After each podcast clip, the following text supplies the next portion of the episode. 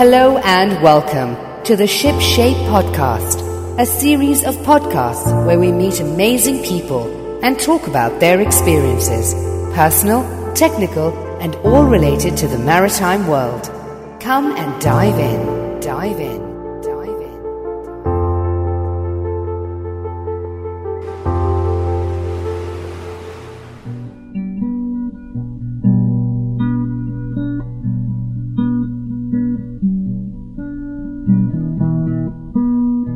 This week on the Shipshape podcast, we speak to Fly Navarro, founder of a social media marketing and promotion company, Fly Zone Fishing, and the founder of RTH TV, a streaming service which helps distribute content to over 320 million homes. Here we find out more about his journey, about where, how he got to where he is today, what it's been like fishing in six of the world's seven continents, and explore some of the hottest topics within the world of fishing. My name is Georgia Tyndall, and I'm a freelance editor and writer in the maritime sphere based in Lancaster in the UK. And I'm joined by Merrill. Merrill Charette. I'm a live aboard on a Ta-Shing Tashiba 36 in Boston, Massachusetts. So Fly, where are you recording this from? Uh, I'm coming at you live from West Palm Beach, Florida. And how's the weather down there these days? you know what? We for us, we just got a little cold front that passed through here, so I think we're at a whopping 78 degrees right now. Yeah, it was uh, two days ago. Boston had like negative 40 with the wind chills. It was unbelievably cold. I was talking to my buddy up in uh, Canada, up in Nova Scotia, Canada. He was negative 53, and that was Celsius uh, with the wind chill. His house got down to three degrees Celsius with the heater on. It couldn't keep up. That's how cold it was up there. I sent him a picture of me in shorts just to, you know, just to get him to enjoy time a little bit. So Fly, you're huge in the fishing industry, but I want to hear what about the ocean brings you to it? You know, that's a great question on a couple different fronts.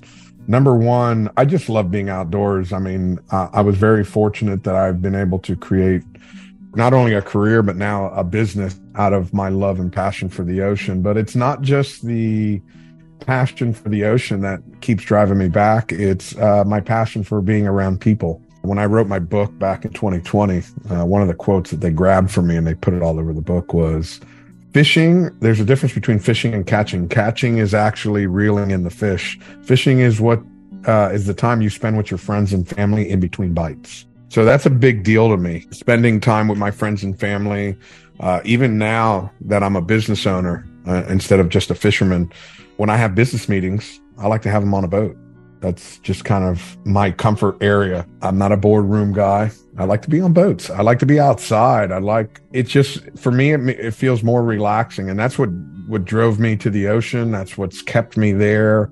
Uh, I've been in the industry now 32 years. I was just filling out some paperwork. So I started it when I was 18 years old and once people knew I spoke uh, Spanish and got a chance to go to Central and South America, I just kind of kept circling the globe and, hey, let's go to Costa Rica, let's go to Panama, let's go to Venezuela. Lived in Venezuela through the late 90s. And then in the middle, I would say right around 2012, I started traveling to the Hawaiis, the Japans, and just kind of expanded uh, my reach throughout the world. So that's, uh, yeah, and I love sharing it with everybody. When I wake up, my goal every morning for my business is to introduce fishing to one part, one new person every day. That's my goal. And how was that with obviously you mentioned about the importance of in person interaction? Did you have to give that a pause for a couple of years, obviously with the pandemic and everything? How did that affect your ability to kind of do the thing you love? Well, you know what? That's a great question because right before we started recording, I told you it was a, a definite bonus for me. I was I got on the last flight out of the Dominican Republic before they closed that country. I was supposed to be home for 36 hours and fly to Stockholm, Sweden to go to the Swedish fish show.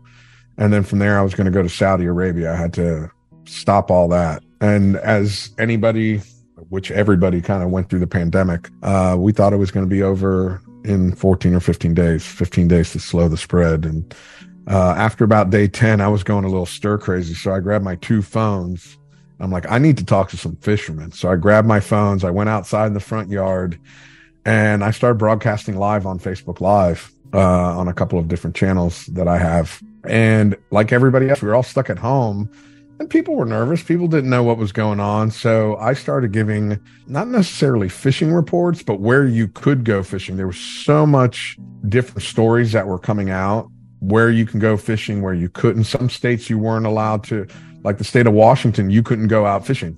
You were not allowed to go out in in Mother Nature and go fishing. In the state of Virginia, you were allowed to go fishing, but you couldn't go on a charter boat. Here in Florida, we had certain we were allowed to go fishing, we were allowed to go hunting, but in Palm Beach County, where I live, Palm Beach, Broward, and, and Dade, we weren't allowed to use the boat ramp. So if you wanted to go fishing off the beach, off a canal, that was wide open. Uh, but you couldn't put your boats in the water. So what I was doing was getting online and just passing on information. And I had a lot of friends that are in the fishing industry that were losing charters. They were losing business. So uh, anybody that's familiar with the algorithms in Facebook knows that you can't put a a website link on Facebook. They'll squash it in the algorithm, but they don't care if you put it in the comments. So I would talk for an hour, two hours some days. I'm like, just put your businesses in my comments. And I was averaging, I don't know, 15 to 20,000 people watching me live. And I would just talk. I would talk for hours and just share what we were doing. And built out my podcast from there. But it, uh, what it did was connect with me with even more people, people that wanted to share information, people that wanted to talk about fishing. So with that, everybody was stuck behind their computers. And what I did was created more businesses behind it. Just, hey, we got an idea. Let's do something. And that's where RTH was created because of the COVID uh, lockdown. If we rewind a little bit more, how exactly did you end up even getting into the fishing industry? I mean, were your parents fishermen? Did you grow up on boats? So here's the funny thing. I never knew that fishing was an industry. Had no clue it was an industry. What got me started when I was in high school, I used to refinish patio furniture. It was the great high school job I had. Well, my boss there, his father was a boat captain. And my first year in college, he came up to me. He says, What are you doing this summer? And I said, I'm working to pay for college. And when I'm not working, I'm going to go fishing. He goes, I need a deckhand to go to Mexico with me this year. I'm going to hire you if you'd like to come to Mexico. I'm like, whoa, whoa, I don't know anything about big boats. He goes, don't worry about it. I'll teach you about big boats. I just need somebody that speaks Spanish that's bilingual. So I got down to Mexico, and once everybody knew that I spoke both languages, I was a hot commodity and I got snatched up. And a few months later, I went through the Pan- Panama Canal for the first time, the first of 11 times I've been through the Panama Canal. And a few years later, I got an invite to go fishing in Venezuela, where I lived for four years from 97 through 2000. And I made a great name for myself in that Central American world. And that's where I kind of spent a lot of my my career was in Central South America and the Caribbean, bouncing between Puerto Rico, St. Thomas, Dominican Republic, Venezuela, Costa Rica. And not only did it help me create a name for myself, but all those places have some phenomenal fishing. So it definitely helped me hone my craft because of the fact that we had so many opportunities at fish. So there's something to be said about putting yourself in the situation over and over and over and over again. When you know you're going to have that many opportunities, you'll, I don't know about other people, but I know me, I'm, going to take risk. Uh, I'm going to learn new things. And I know in the, oh, what year was it? Probably about 97, 97, 98, we were in Venezuela and we started playing with circle hooks. And I even had some guys tell me, what are you doing? And I'm like, man, I have a feeling they're to, they're to implement this as a federal law if, if things continue down the road we're going. So I want to be ahead of the curve. And sure enough, HMS, Highly Migratory Species uh, Division of uh, National Marine Fisheries, they implemented in 2001 that all billfish during sanctioned tournaments must be caught on circle hooks. So by the time they passed the law, I would say I was about four years ahead of the curve on that one. So I, I like taking risk. I like, you know, I don't mind falling flat on my face. I'm one of the first people to laugh at myself. I mean, if you got a face like this, you got to learn how to laugh. So. I was just wondering, you've mentioned you've obviously done fishing in lots of different countries and all around the world. What are the kind of key differences between fishing in the US versus other countries? I mean, I come obviously from a UK perspective, Merrill's US based, but you've mentioned a lot of other places. Just wondering if there's any like big differences that might be of interest. Oh my gosh, there's all kinds of differences, but that's the best part about it. Uh, and it's funny you bring that up because I have a lot of people, hey, uh, do you want to come fishing with us? Fill in the blank. And they're like, you know, how much equipment are you going to bring with you? And I'm like, what do you mean equipment? How much fishing equipment? I'm like, I'm not bringing any. And they're like, really? And I'm like, well, I don't want to go to. Now, it was different when I was still working on boats. But now, when I do more traveling as far as helping people promote their fisheries and stuff like that, I don't bring my tackle with me uh, for one main reason. I do not want to go to a new location and fish how I fish here. I want to go to a location and learn how other people are fishing. And, you know, I go to Japan and I go fishing and I watch how they fish. I'll go to Saudi Arabia, Egypt, Dubai, Seychelles, and I go and I want to learn how other people fish. I'm not trying to create a world of how I fish. I want to introduce the world to fishing. Even my fishing encyclopedia, I don't even show people how I do things. I just get the best in the industry to show how they do things because you can find a hundred different ways to do the same thing over and over and over again. And, and my thing is I'm not trying to teach the world to be me. I'm just trying to be a conduit to show the world what fishing can be all about. And when I go places, I go and listen, if, if the local method of fishing is hand lining, I'll go hand lining. If the local way is to go popping and, and jigging, I'll do popping and jigging. Now, if I go somewhere enough times and they ask me, Hey, how would you do things different? Then yeah, I'm, I'm happy to interject some ideas, but I, I kind of go and I want to be molded. I want to learn. I want to, uh, what's the word I'm looking for? Just kind of immerse myself in the local fishery in, in everything. I mean, part of traveling is is learning about how other people are doing things.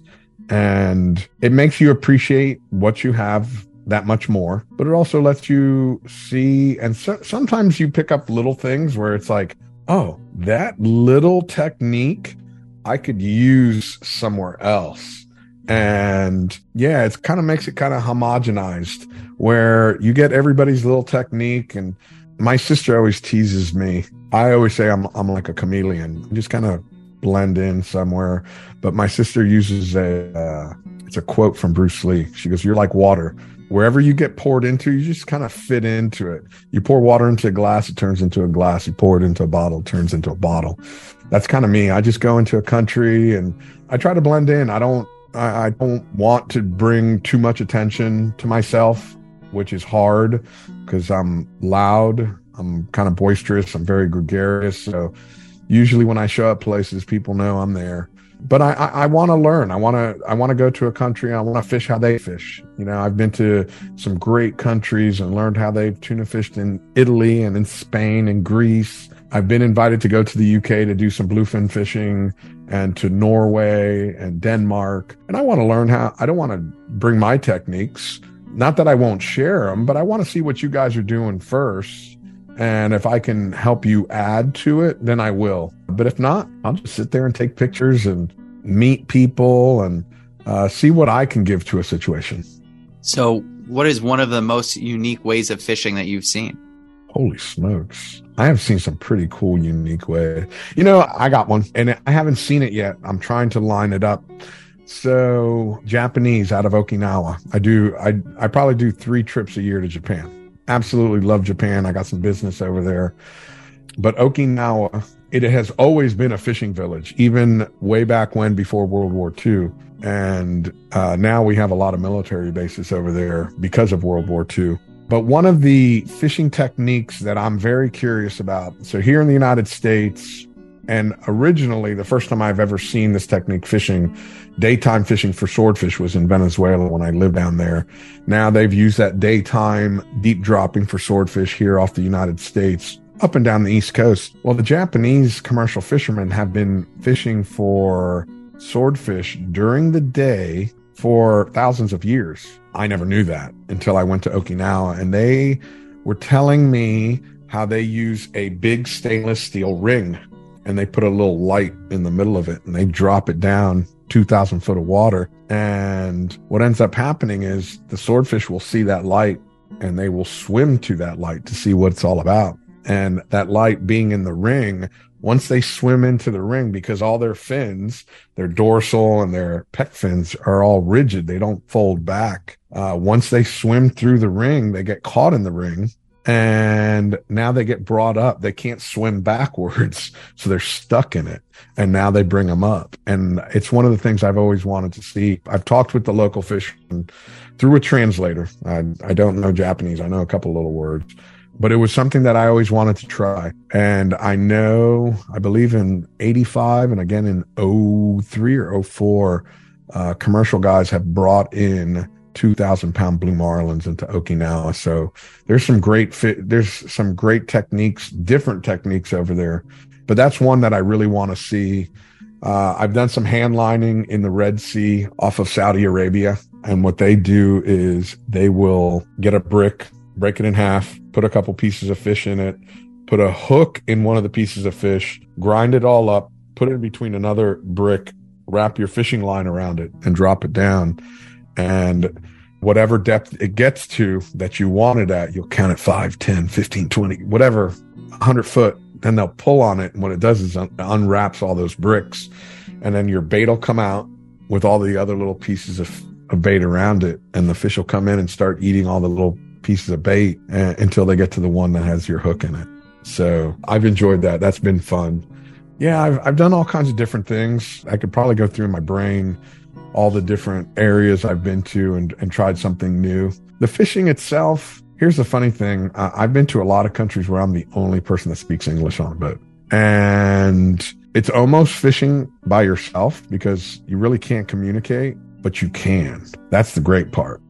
Even though it's, I don't know how to say real in whatever particular language, uh, and they don't know how to speak in English, but we know about fishing. We know about fishing. It's it's it's all the same premise. It's all about hunting and playing that cat and mouse game and how do you present a bait. All that stuff is that transverses the language barrier. Yeah. Tying knots. How do you uh, prepare a bait? How do you keep it fresh? All that stuff. You don't need language for that. You really don't. And that's one of the things that I really, I personally really enjoy. You mentioned lots of different regions, and I've seen that you guys helped uh, introduce the first ever international fishing tournament in Saudi Arabia. You just mentioned a story about Saudi Arabia. Tell us a little bit more about that experience. Uh, it's it's so funny because just you talking about it, I get goosebumps about it. So, I helped put together the first uh, international fishing tournament in the Kingdom of Saudi Arabia. We uh, it was so cool. It really was because Saudi Arabia and I don't know how much history you know of Saudi, but Saudi has pretty much been closed throughout its whole history. They've only recently opened up to the public. The first time I went there, it was a full fledged process to get a visa. There, there, was no tourism. And what they're trying to do is open it up to tourism. And one of the first things they did was uh, they wanted to have an international fishing tournament. And where they brought me in was my background in fishing, but my background also in social media and my connections that I have throughout the world. They allowed me to invite six different teams from around the globe. We decided to invite one team from each continent. So I grabbed the biggest social media influencer from every continent that I could. And we hosted them in Saudi Arabia. So with those six teams, we had just over five and a half million person reach. So first and third place. Second place was the local team. First place was a team out of Australia. Third place was a team out of the US. So all their YouTubers and Instagram followers got to see what Saudi was all about. So it was so successful that year two, they said, well, can you invite 30 teams? I'm like, I can invite 100 teams if you want. I mean, just tell me what you want. I'll do it. We uh, started, and that's why I was flying to Stockholm because I was looking to find some fishermen from Europe um, I had gotten some fishermen from Ukraine, fishermen from Australia, New Zealand. Right as COVID hit, I had 19 teams invited. With those 19 teams, I had a reach of about 26 and a half million followers. And we were going to do the layout just a little bit different. But yeah, we were going to have, we had right around 26 and a half million followers when COVID hit and locked everything down. But what a beautiful country. I have not been back since COVID. I was in Dubai. Actually, the guys that I put on the tournament with, I met them in July back in November. We went and fished the Fujairah tournament out of Dubai. And actually, I just saw them again last week. They came up for a shot show. And yeah, I've got, I've made some great friends out of the Middle East. There was a certain point during my career and during my, uh, the beginning parts of my company that I had gotten an email from Facebook that I was one of the largest content producers in the Middle East. So a lot of my fishing content was being consumed in the GCC region between Kuwait, Iraq, Saudi, Dubai, Abu Dhabi, Egypt. Uh, that whole region, I was getting a lot of people consuming my content. Just and most of it was just basic fishing stuff: how to rig baits, how to tie knots. I, I'm I try to when I teach people, I try to teach them. I want to start from the very beginning and then move my way up. So I can't, I don't want to assume that you know X amount. Let's, if I'm going to teach it, let's start from the very beginning. And if you know all of it, then we'll just zoom right through it. And I, at least now we know we're, we're sharing the same words. Sometimes where I see people make mistakes when they're coaching people is we know somebody knows something, but what we don't know is the vocabulary that's being used. Like I might say, put it in free spool and somebody else's let the line out. Something as simple as that could create a whole kerfuffle if I don't know that we're we're on the same plane as far as what words we're using. So it's a it's a for me communication is so key in everything. Something as simple as what are the words that you use and what are the words that I use. This show was sponsored by shipshape.pro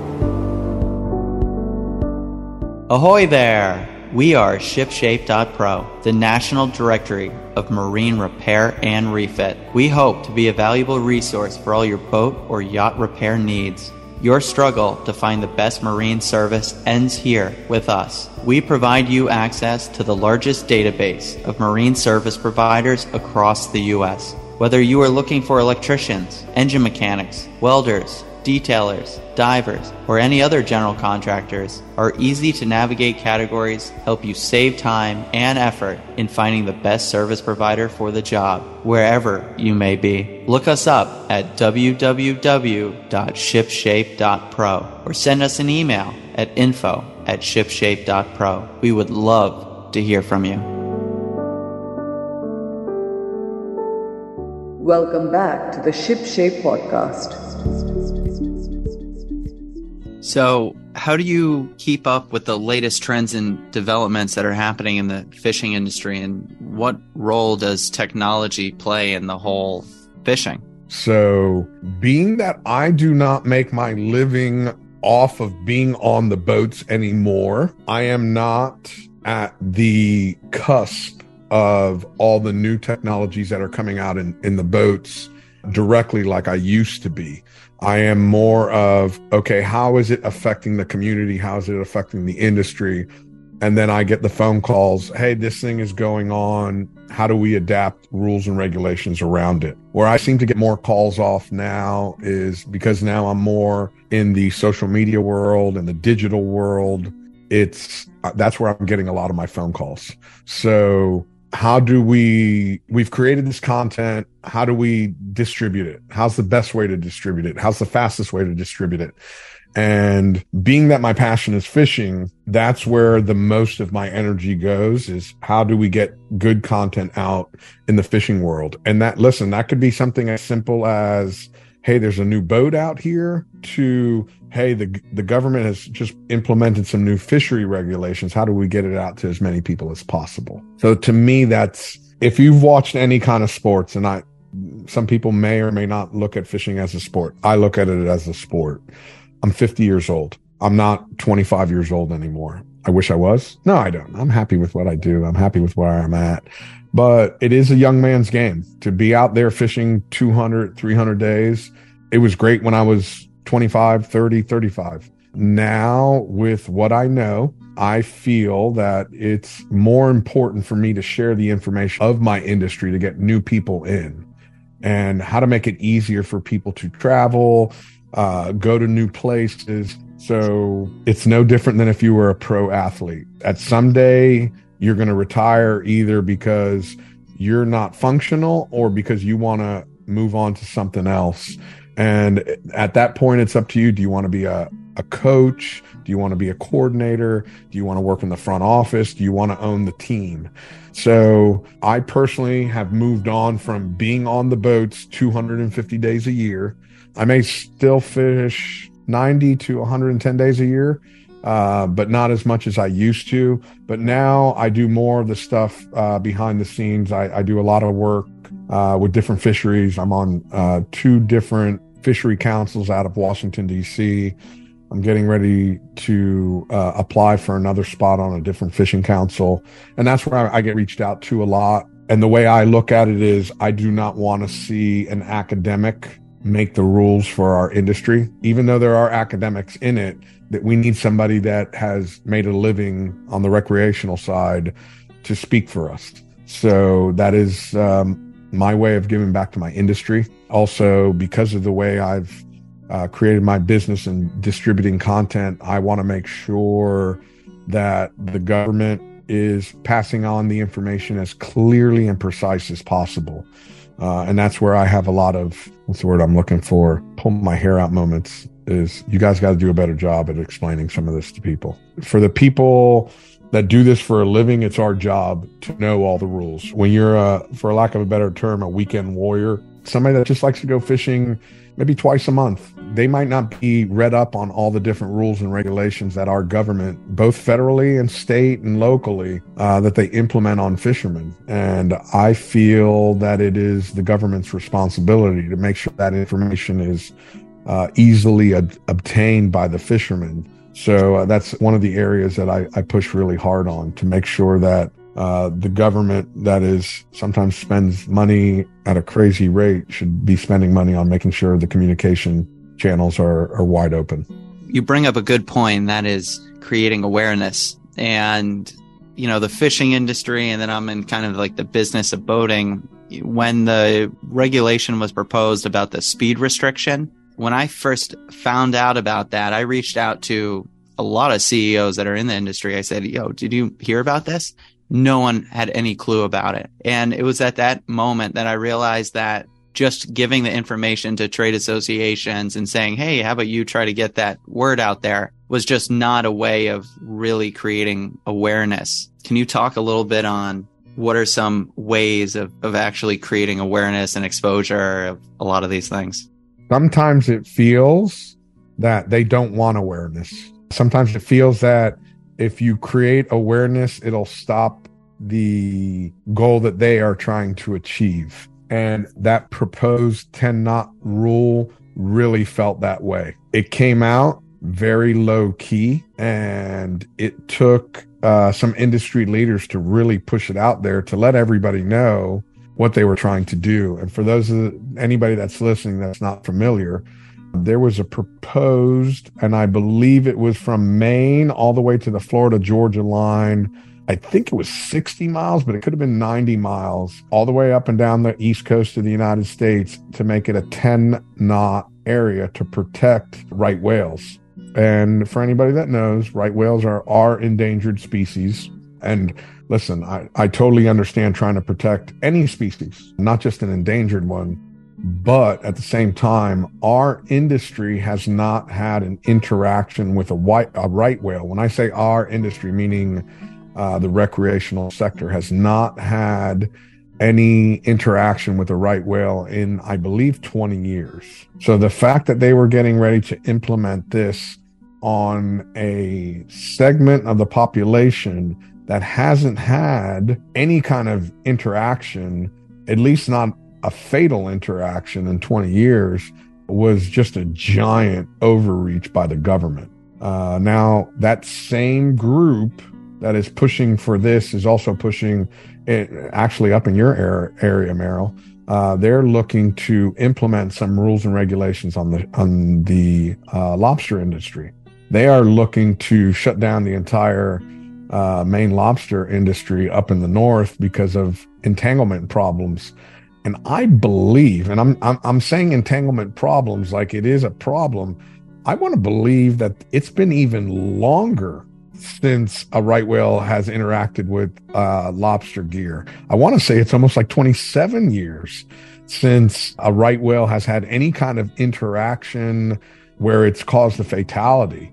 So it seems I'm going to get controversial on here. So you guys get a bunch of calls and I'm probably going to get a bunch of hate calls. Sometimes I wonder if regulations are put in because of social pressure and science. I've seen it. I've questioned it. I have no problem standing on my soapbox and banging on any heads that I have to. Sometimes it seems like it's social pressure that is pushing a lot of the regulations in as opposed to what actually is happening. And and this could have a double-edged sword on on this right whale stuff. I don't know. I it seems like it's a double-edged sword or it seems like they're trying to shoot down a couple of birds with one stone. But it I would be more concerned with what's going on with cargo ships and cruise ships and so on and so forth, which they have no control over. I, I don't think they have, not NOAA anyway. So I definitely feel like it's an overreach.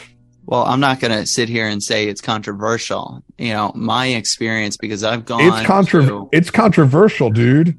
It's way controversial. There's a lot of money involved in recreational fishing, and for you to shut it down to ten knots, it is controversial for for the government to try to shut you down. Imagine, are you familiar with the key deer? Nope. Key deer is it's a regular deer, but they're only indigenous to the Florida Keys, mainly Big Pine Key. And it would be shutting down traffic on US 1 for the entire coast of the United States for the Florida key deer that's only on Big Pine Key. Make everybody up and down the East Coast go 10 miles an hour. So it's a huge thing and, and it is controversial. I'm not going to debate you on the fact it is controversial, but what I merely am suggesting from my experience, because I've gone through a bunch of ocean conservation groups, I've gone to a bunch of blue tech venture capital groups, I've talked to a lot of people in the industry, and there's just an overall lack of communication throughout, right? No one knows what's really going on and everyone is kind of coming up with different opinions. And yes, public policy is kind of shifting towards it, but it's incredible how these people that are coming up with all these restrictions aren't talking to really anyone in the marine industry to begin with and finding out what the problem actually is and how to solve the problem by working together. I, um, you can see the same thing with the wind farms up by you. Uh, those wind farms, when it was brought to us, HMS, they brought it up on the table for, it, wasn't necessarily public comment. It was just comment for the advisory panel. Uh, but what I came to find out once they brought it to the table, all the leases had been signed. There was no discussion. They already signed the leases uh, they were getting ready to put the wind farms out there. So I didn't understand why they even brought it up to us because the decision had already been made. And now we're starting to see some issues in the Northeast, and we're not sure if uh, that problem has to do with the wind farms or not. And when I'm, I am not accusing anything or anybody of anything what I'm saying is it's a we're starting to see a lot of whales beach themselves in the Northeast at the same time that they implemented a lot of these wind farms uh, once they went online. So is that the problem? I don't know. I, I really don't know, but that's it's definitely something that's circulating around in the public asking, hey, before you add any more wind farms, we better do some investigating on this. Because if you were trying to save whales with the 10 mile an hour zone, this wind farm issue could be even worse for the whales. So we better stop what we're doing and start studying what this is all about. I was so, interested earlier, you um, referred to obviously you're kind of changing role within fishing a little bit less on the kind of I don't want to use the word frontline because that sounds a bit odd, but you know what I mean, less doing a bit less of the sort of day to day stuff. I noticed how you mentioned it's a, a young man's game. There's obviously a bit of a perception that fishing is quite like a macho activity, but I've noticed on your Instagram there are some cool pictures of women fishing as well.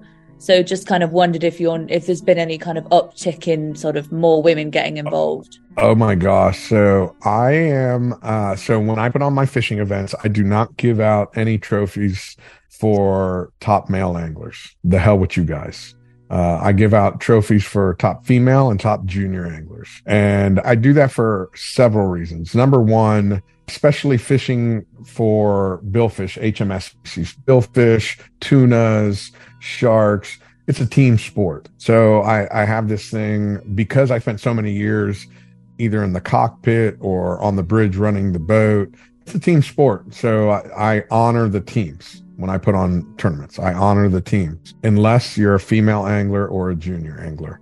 And that goes back to my goal in my business is to introduce fishing every single day to a new person. And I'm very, very big, and not just in my industry, in every industry, I always push it hard. Who is reaching out to the next generation to lift up that generation to what we're doing now? So that is my push for junior anglers. My push for female anglers is if you get mom fishing, you'll get the kids fishing. And I'm just a big proponent of that. I if mom goes fishing, the kids are going to go fishing. If dad goes fishing, listen, I'm going to throw all us guys under the bus. Oh, I just want to hang out with the boys. I'll leave the kids at home and I'm going to go hang out with the boys. When mom goes fishing, the kids always go. The kids always go. Mom never leaves the kids at home. And I don't mean that in a sexist way. I mean that in moms make sure that they take care of their kids and they want to share what they do. And guys may sometimes bring the kids, sometimes they don't. But I try to build my events to make sure we encourage our female anglers and our junior anglers. I want to make sure that our sport is constantly growing. And a lot of times things can be done in a administrative way in a tournament to help encourage that. So I always try to look at it. You know what? Here's a perfect example. We're talking about uh, the wind farms. This could, the problem with the whales could be an adverse effect. Well, I try to, anything I do, I kind of look at it like, like chess. I try to look at it three steps ahead. And one of those things is I want to make sure I structure my tournaments to encourage the most amount of females and the most amount of junior anglers to participate as possible. There's a huge uptick in the number of females that are fishing. Uh, it's a growing sport. It's a sport that you don't have to be genetically dispositioned to be good at. You don't have to be six foot seven. You don't have to run a 440. You just have to put your heart and soul into it. And it doesn't matter if you're a guy, girl, kid, doesn't matter. Just as long as you put your heart and soul, you're going to get what you put into it. So, yeah, I'm a big proponent to opening the doors to as many people as possible. There must have been a huge spike in people getting into fishing during COVID. Yeah. So, before COVID, we had 47 million anglers in this country. As of December 2020, that was at the very beginning of it, we added 13 million and brought it up to 60 million after December 2020, I'm not sure. I, I, haven't revisited those numbers, but from March of 2020 till December of 2020, we added 13 million new fishermen. Uh, it was a way to get outside. It was a way to be alone. And knowing what we know now, being outside is the best thing for you. Uh, go outside, get some sunshine. But no, there was a big influx to it. And even here in the state of Florida, we added 47% uh, new boat ownership. I mean, which was huge. So uh, no, I, I think COVID was really good for the boating industry, for the fishing industry. But again, for me, it was definitely it was a great time to force me to sit behind my computer and get work done, which was awesome, to be honest with you. What do you see as the future of the fishing industry? Holy moly. Very open ended question. That is very open ended. You know what I'm starting to notice? And I don't know how old you guys are. I'm assuming you're younger than me, both of you. Uh, but I don't think you guys are, are that young. i w- I'm I'm gonna guess you guys are in your 20s, both of you. I just turned 30. Okay. Yeah, I'm 27. Yeah. Okay. So I would say that your guys' generation and the one behind you are really pushing more to do things in the outdoors. A piece of my generation, and then uh, you guys. I think you guys fall under Gen Z. Um, millennial. You are millennial, huh? Okay. Uh, I know Gen Z is really doing a lot more with the outdoors. I don't want to say for, but with the outdoors. And I believe your generation, there's a, there's definitely an uptick compared to my generation, which I'm Gen X.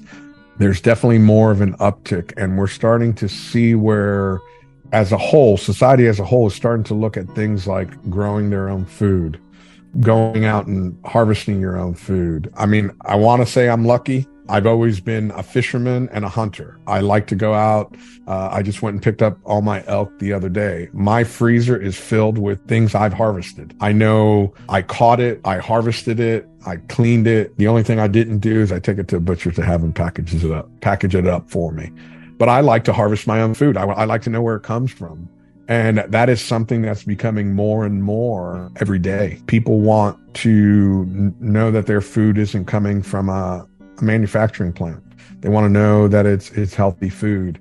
So I see that the future of fishing to become a little bit more substance based instead of just recreation. So people that want to go out and catch fish to eat or go out and catch lobsters or crabs to eat. I see that becoming more and more popular as time goes on especially here, I would say over the next five or 10 years. That's just, again, that's just personal opinion, but that's how I feel. I'm, we're going to see more and more people want to take it up as not just a hobby, but as a way to provide an extra source of protein for their household. And again, it just seems, as an outsider looking in, it seems like it's easier for people to go out and harvest fish to eat than it would be to harvest a mammal. Uh, harvesting a deer or harvesting an elk. Some people have a hard time with that, and I understand it. It's one way or another you're you're taking a life and some people have issues with that and I, I totally get it i'm i don't i don't take it lightly when i harvest an animal to eat, whether it's fish, whether it's uh, clams, whether it's lobsters, whether it's a deer or an elk or an antelope. I'm harvesting an animal. I'm taking somebody's life. I'm taking something's life. And I know they're giving their life to sustain me. And that's the way I look at it. And I can understand where some people have that issue, but I don't take it lightly either. How do you see regulations changing over the next few years? In the fishing world. Yeah. Um, I'm concerned with the regulations that I'm most concerned for is renewable energy. That's the part I'm concerned with.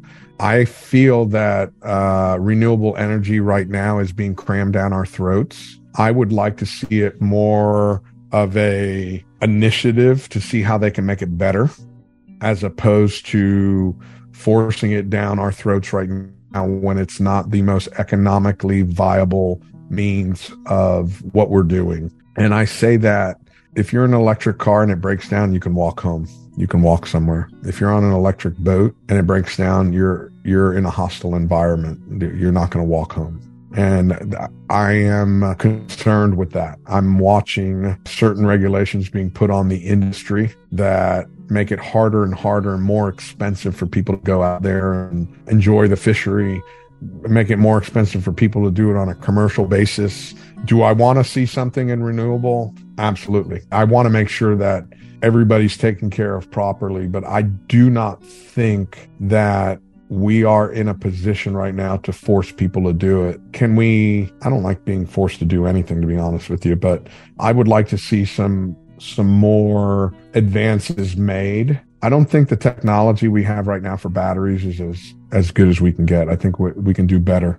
I think we're pushing this whole electric into an area that there is no way to sustain the amount of batteries that we need to to push it across all levels. And we're very fortunate in this country, or should I say in Western civilization, that we have the resources to push certain things. But that being said, it is not the most economical way of doing things. And sometimes you made me go into politics. You look at what's happening in Germany right now. Germany is, there was such a push for green energy that it literally went backwards. Germany right now is starting to amplify and open up their coal power plants. So we've actually gone backwards because of the fact that we've pushed green energy so much. Uh, they can't keep up with it. So we went backwards. And I don't want to see that. I hate going backwards. because of regulations. I would love to see something that it's it's in unison. Hey, when we can use green, uh, I know we've talked. Uh, I say we, my girlfriend and myself, we've talked about solar panels. We've talked about uh, wind energy in one of our houses to offset the load on the power grid. But at the same time, we also know that we cannot count on it 100%.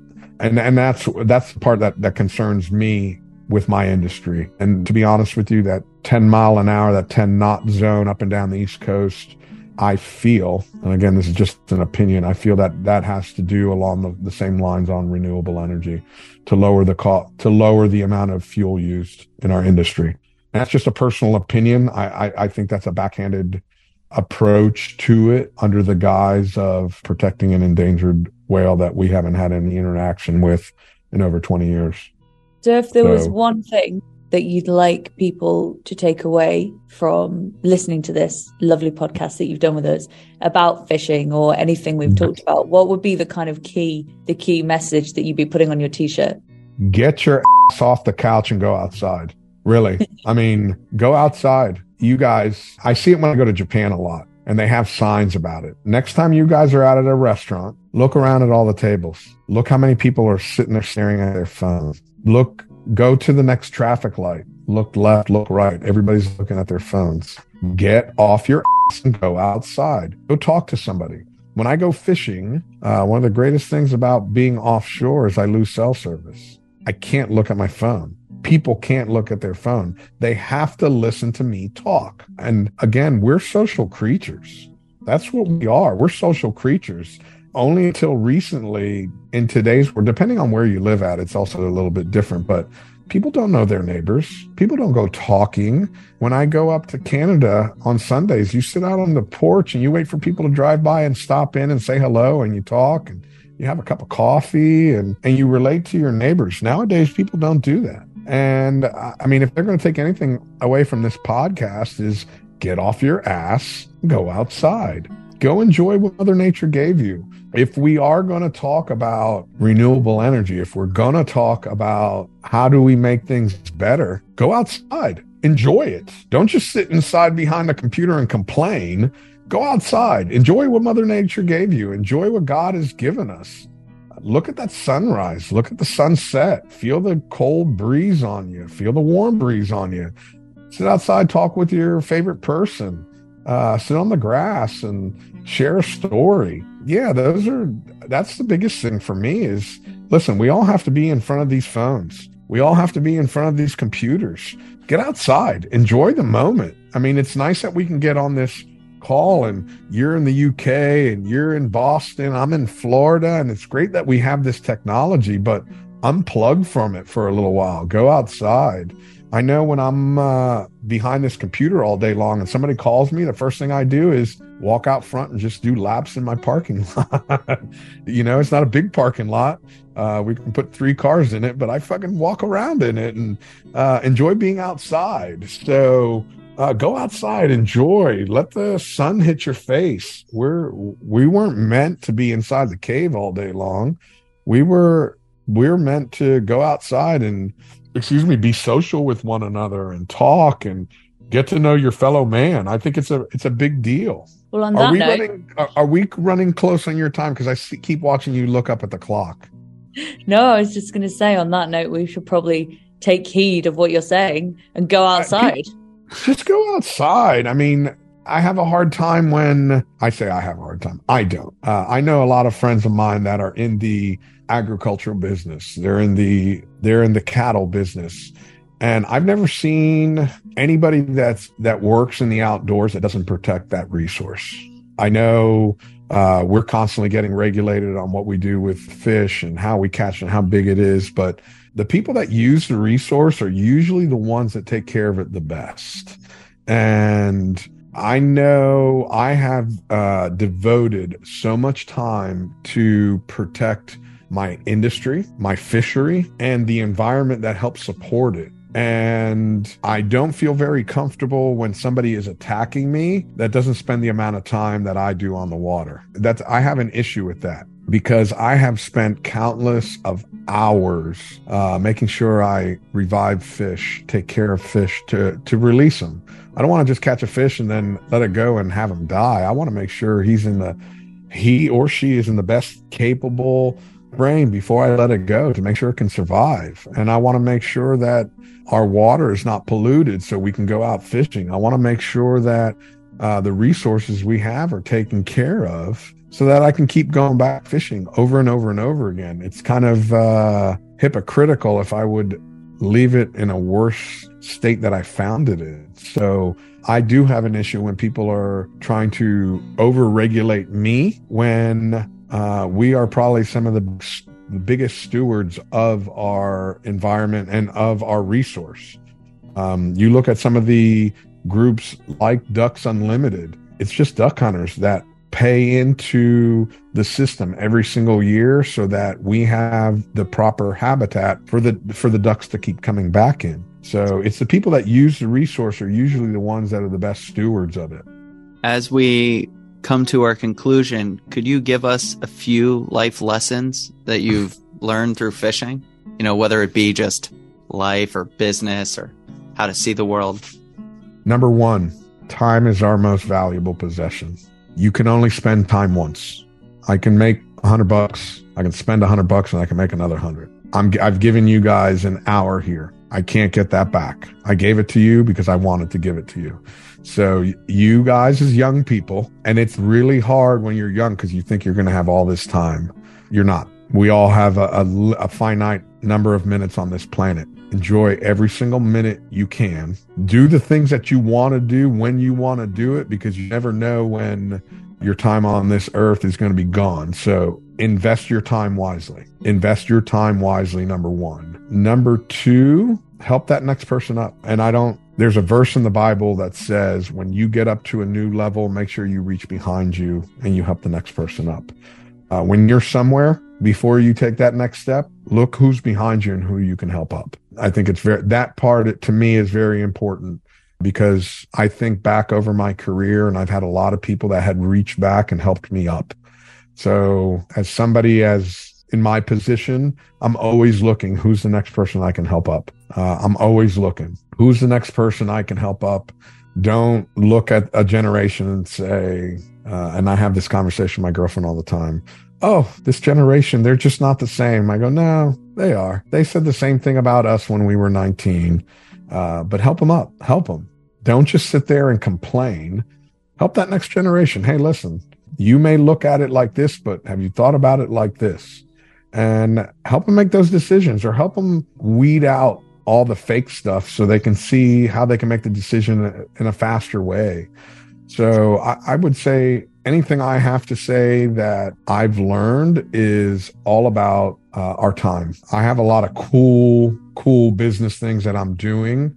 And at 50 years old, the one thing, and I'm young. Listen, I, I feel that I'm young. In my brain, I'm still 16, but there's a lot of things I, I'm doing right now that I really, I have to think to myself, am I planting a tree that I will never enjoy the shade of? And that is a very serious thing as a human uh, that we have to look at. What you're doing now, are you going to get a chance to enjoy it? Or are you doing it for somebody else to enjoy it, but you're going to do it anyway? Because there's a lot of things at 50 years old, it, it, it may take 20 years, it may take 25 years before it'll reach maturity. Am I going to be here? I don't know listen, I could choke on this green tea. I don't know. Uh, but I do it because I know it's, it's going to be better for my industry. And uh, the things like you're doing now is you're bringing people together in this, in our maritime community. And there's a lot of different avenues. I mean, you reached out to me. I'm in the fishing world. There's people that are in the motor yachting world. There's people that are in the sailboating world. And what you guys are doing of bringing people together is cool. It's great.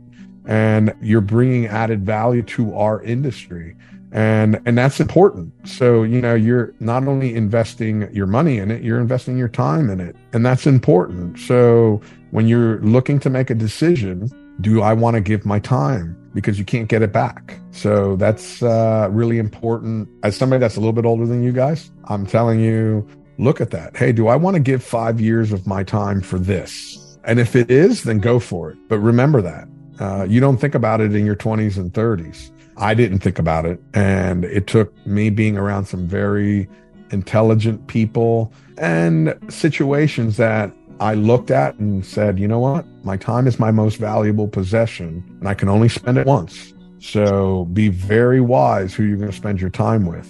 So that's one thing I've learned from business. I've learned from fishing. And yeah, and I'm always happy to help somebody, it's in the business world or in the fishing world, to look at that and open up doors for them. So that's that's a big that's a, for me that's a very big deal. So, Fly, where can people find you and read about you, see your videos, get in contact? Uh, if you just Google Fly Navarro, all of my YouTube is Fly Navarro, my Instagram, my Facebook, all my social media is under Fly Navarro. Uh, you can also look me up on on LinkedIn. I reach out to a lot of people uh, and help them out there. Uh, or uh, we've got this new streaming platform we're we're launching here in the next 30 or 60 days to bring fishing and all kinds of sports, not just fishing. Uh, we started it as, as a fishing platform, and we realized once we built one highway, we can copy and paste that same highway to help people in different sports share their passion. So that's uh, what we're doing. If you just Google Robert Fly Navarro, you'll be able to get a hold of me. And if you have any questions, I'm always here. And actually, Merrill, you know, you reached out to me on LinkedIn and I believe we had the conversation last week and we put this thing together in less than a week. So again, I'm always a very big proponent of helping anybody in the industry and more so now that we've jumped on this call. I'm glad to see that you guys are the next generation and I was able to jump on a podcast and help you guys hopefully open up a door into uh, our section of the industry. Well, certainly, but it was great talking to you, Fly. Thank you. Listen, if, if there's anything else I can ever do to help you guys, I know you have a, a lot of different connections. I know we, we had a discussion about it last week where you deal with a lot of different uh, board members and a lot of trade industries and, and stuff like that. And if, if there's anything I can ever do to help you guys expand that, let me know.